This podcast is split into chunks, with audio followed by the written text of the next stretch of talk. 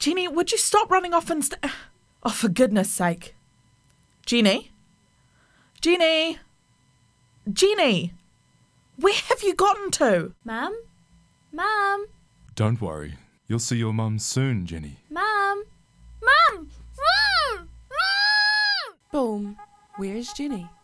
Kia ora koutou katoa, talofa lava, and yeah, that's as culture as it's gonna get from me because that's not what you're here for.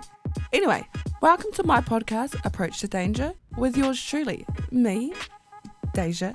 Yeah, I know, bad intro, but bear with me, it'll get better. Anyway, that was just a little teaser into what my podcast is going to sound like.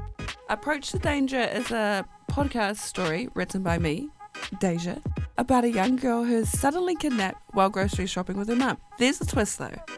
Each episode will be the same, but it will be told through the eyes, if you may, of a different character. For example, episode 1 is told through the eyes of the victim, Jenny.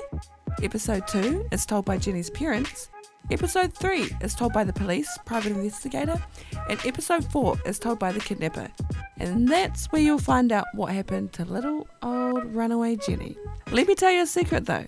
Your guess is as good as mine to what happened to little Jenny. It's a work in progress at this point. So if you want to contribute any ideas into how I should end this story, then feel free to leave a suggestion in the comment section below, or wherever the comment section is on your device, or even give me a message, whatever tickles your fancy. I don't know. So if you've had any interest or even intrigued into wanting to hear more, then stay tuned and keep a close eye out. Help us this out, eh?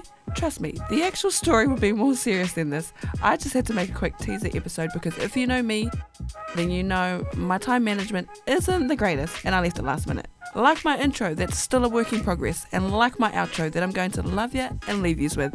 Adios.